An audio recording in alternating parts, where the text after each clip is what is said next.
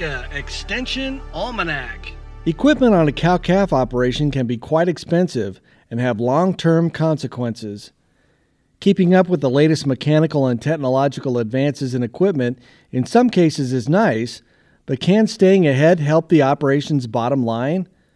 Nebraska Extension Ag economist Jay Parsons talks about need versus nice to have? It's a tough question because, you know, really, you know, when it comes to the expenses on a farm or a ranch, you know, you have your variable expenses that tend to vary uh, uh with your output. A cow calf situation, for example, the number of cows that you have. then you have your fixed expenses, and the fixed expenses are those that you need to distribute out over those cows and they don't vary as much. Uh, I mean, in the long run, all, all expenses can be uh, adjusted a little bit. But the thing with equipment is it can sneak up on you sometimes. You know, you end up with a lot of equipment expenses, uh, repairs, depreciation, interest costs on ownership, and all those types of things that go with that. And you end up with uh, more equipment than you need for running your operation. And um, those charges or those expenses are real and they do get uh, distributed out across your operation. And so when that gets out of kilter, sometimes that can um, basically drive up your cost of production in a somewhat of a sneaky way and really make you uncompetitive, perhaps with some other producers. Jay also talks about important issues to consider before buying new equipment, including depreciation, inflation, and interest. The truth of the matter is a lot of people when they make equipment purchases they think of depreciation more of a, as a tax event right? So so you purchase it and you got these tax rules and how you can depreciate that off on your taxes as an expense but the truth of the matter is, is that depreciation is really using up the useful life of a piece of equipment. So it's carried out over a number of years. And what some people uh, kind of lose track of sometimes, they say, well, it's no longer depreciating. You hear that a lot when people have older equipment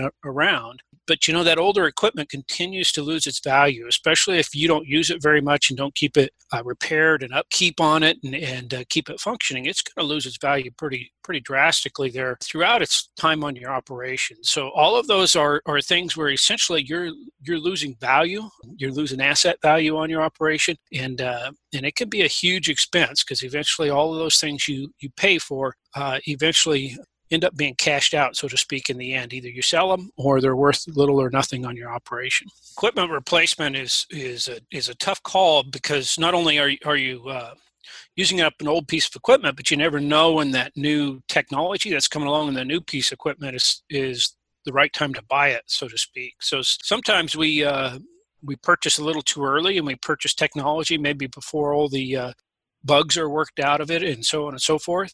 And uh, unfortunately a lot of times those decisions are made when we have a good cash flow so we maybe have a good year markets or so and then some new technology gadget comes along and we have the money to spend so we spend it. Uh, rather than think about it, it strategically of you know how good is this piece of equipment i have now? You know what's the tech, new technology i'm buying? How much uh, of an improvement is that on my old equipment and then uh, you know is it time to go ahead and replace that old piece of equipment? Because the repairs are uh, running me uh, a lot of costs throughout the year. You know it is an investment right? And it's your money out there and, the, and in theory that money could be used elsewhere to earn you money. So the tractor itself better be earning you money within your operation and sometimes people always just think of interest like you said as, as the interest that you pay the bank for that particular piece of equipment. But pretty much everybody has loans of some sort whether they be uh, you know uh, long-term loans like on land or whether they're uh, year-to-year operating notes. So you pretty much always could use that cash elsewhere to pay down some debt and save yourself some interest costs. Um, so that piece of equipment you purchase needs to be have a, a return within your operation that uh, more than offsets that interest expense. Today's Extension Almanac is a portion of the Beef Watch podcast offered by Nebraska Extension. To hear the entire interview, go to beef.unl.edu or download from Apple iTunes. For Nebraska Extension Almanac, I'm Brad Mills. Nebraska Extension Almanac is a production of IANR Media and Nebraska Extension.